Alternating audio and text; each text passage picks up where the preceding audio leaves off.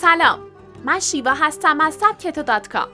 خوشحالم با یه پادکست دیگه همراه شما هستم.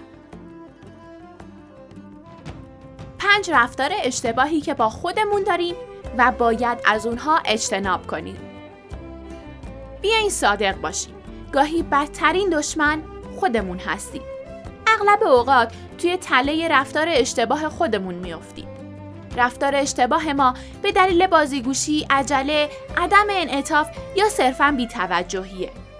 به طور معمول هیچ کس دلش نمی‌خواد به خودش ضرر بزنه. اما گاهی بدون اینکه متوجه باشیم با برخی از رفتارهای اشتباه باعث ایجاد ناراحتی برای خودمون میشیم و این ناراحتی تاثیر زیادی روی سایر بخشای زندگیمون می‌ذاره.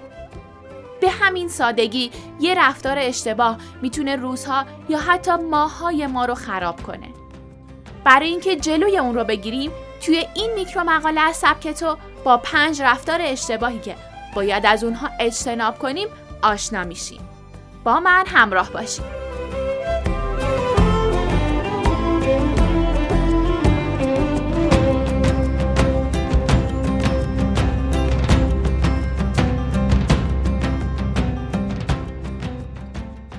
مقایسه خودتون با دیگران.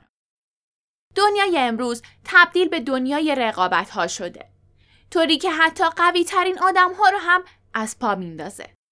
یکی از تاثیرات اون هم مقایسه خودمون با دیگرانه. این رفتار اشتباه خیلی سریع تبدیل به یک عادت مخرب میشه و لطمه های زیادی به شخص وارد می‌کنه. با اینکه آگاهی از رقابت اهمیت داره اما تمرکز بیش از حد روی دیگران یه رفتار اشتباهه و به شدت اعتماد به نفس رو پایین میاره. برای افزایش موفقیت گاهی ارتباط با دنیای خارج رو قطع کنید بر روی ارتقای شرایط خودتون تمرکز کنید.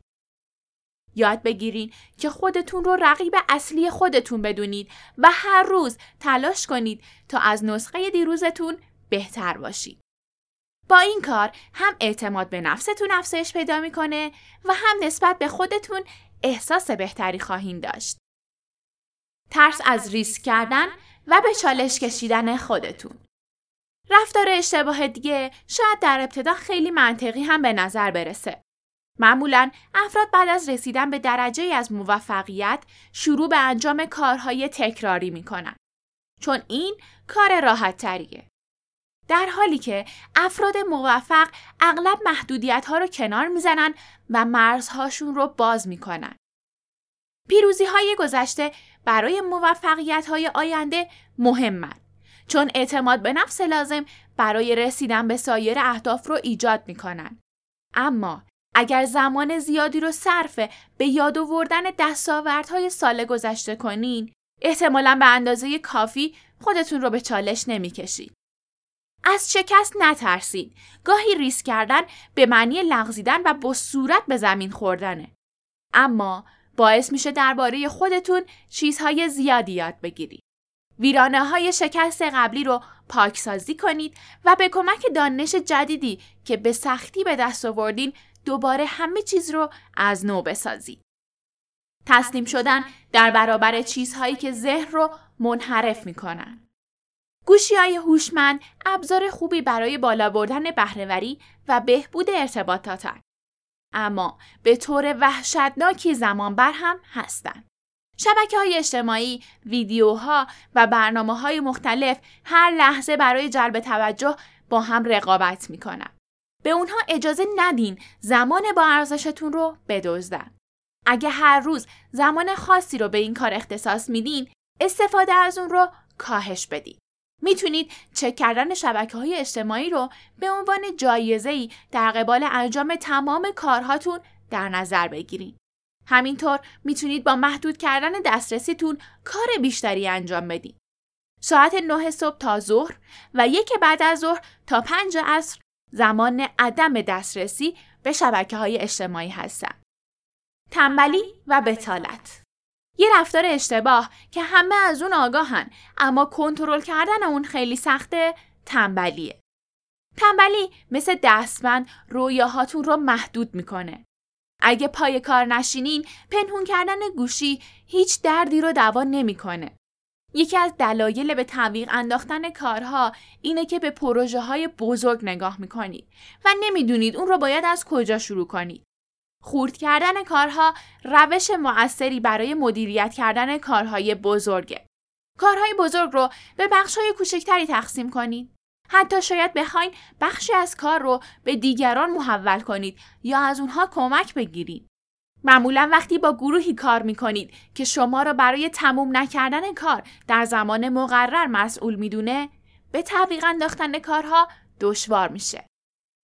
بیمیلی نسبت به چشپوشی از اشتباهات گذشته وقتی در راستای هدفی کار می‌کنین خیلی به خودتون سخت نگیرید.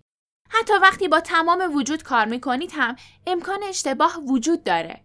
اما پیشرفت می‌کنید.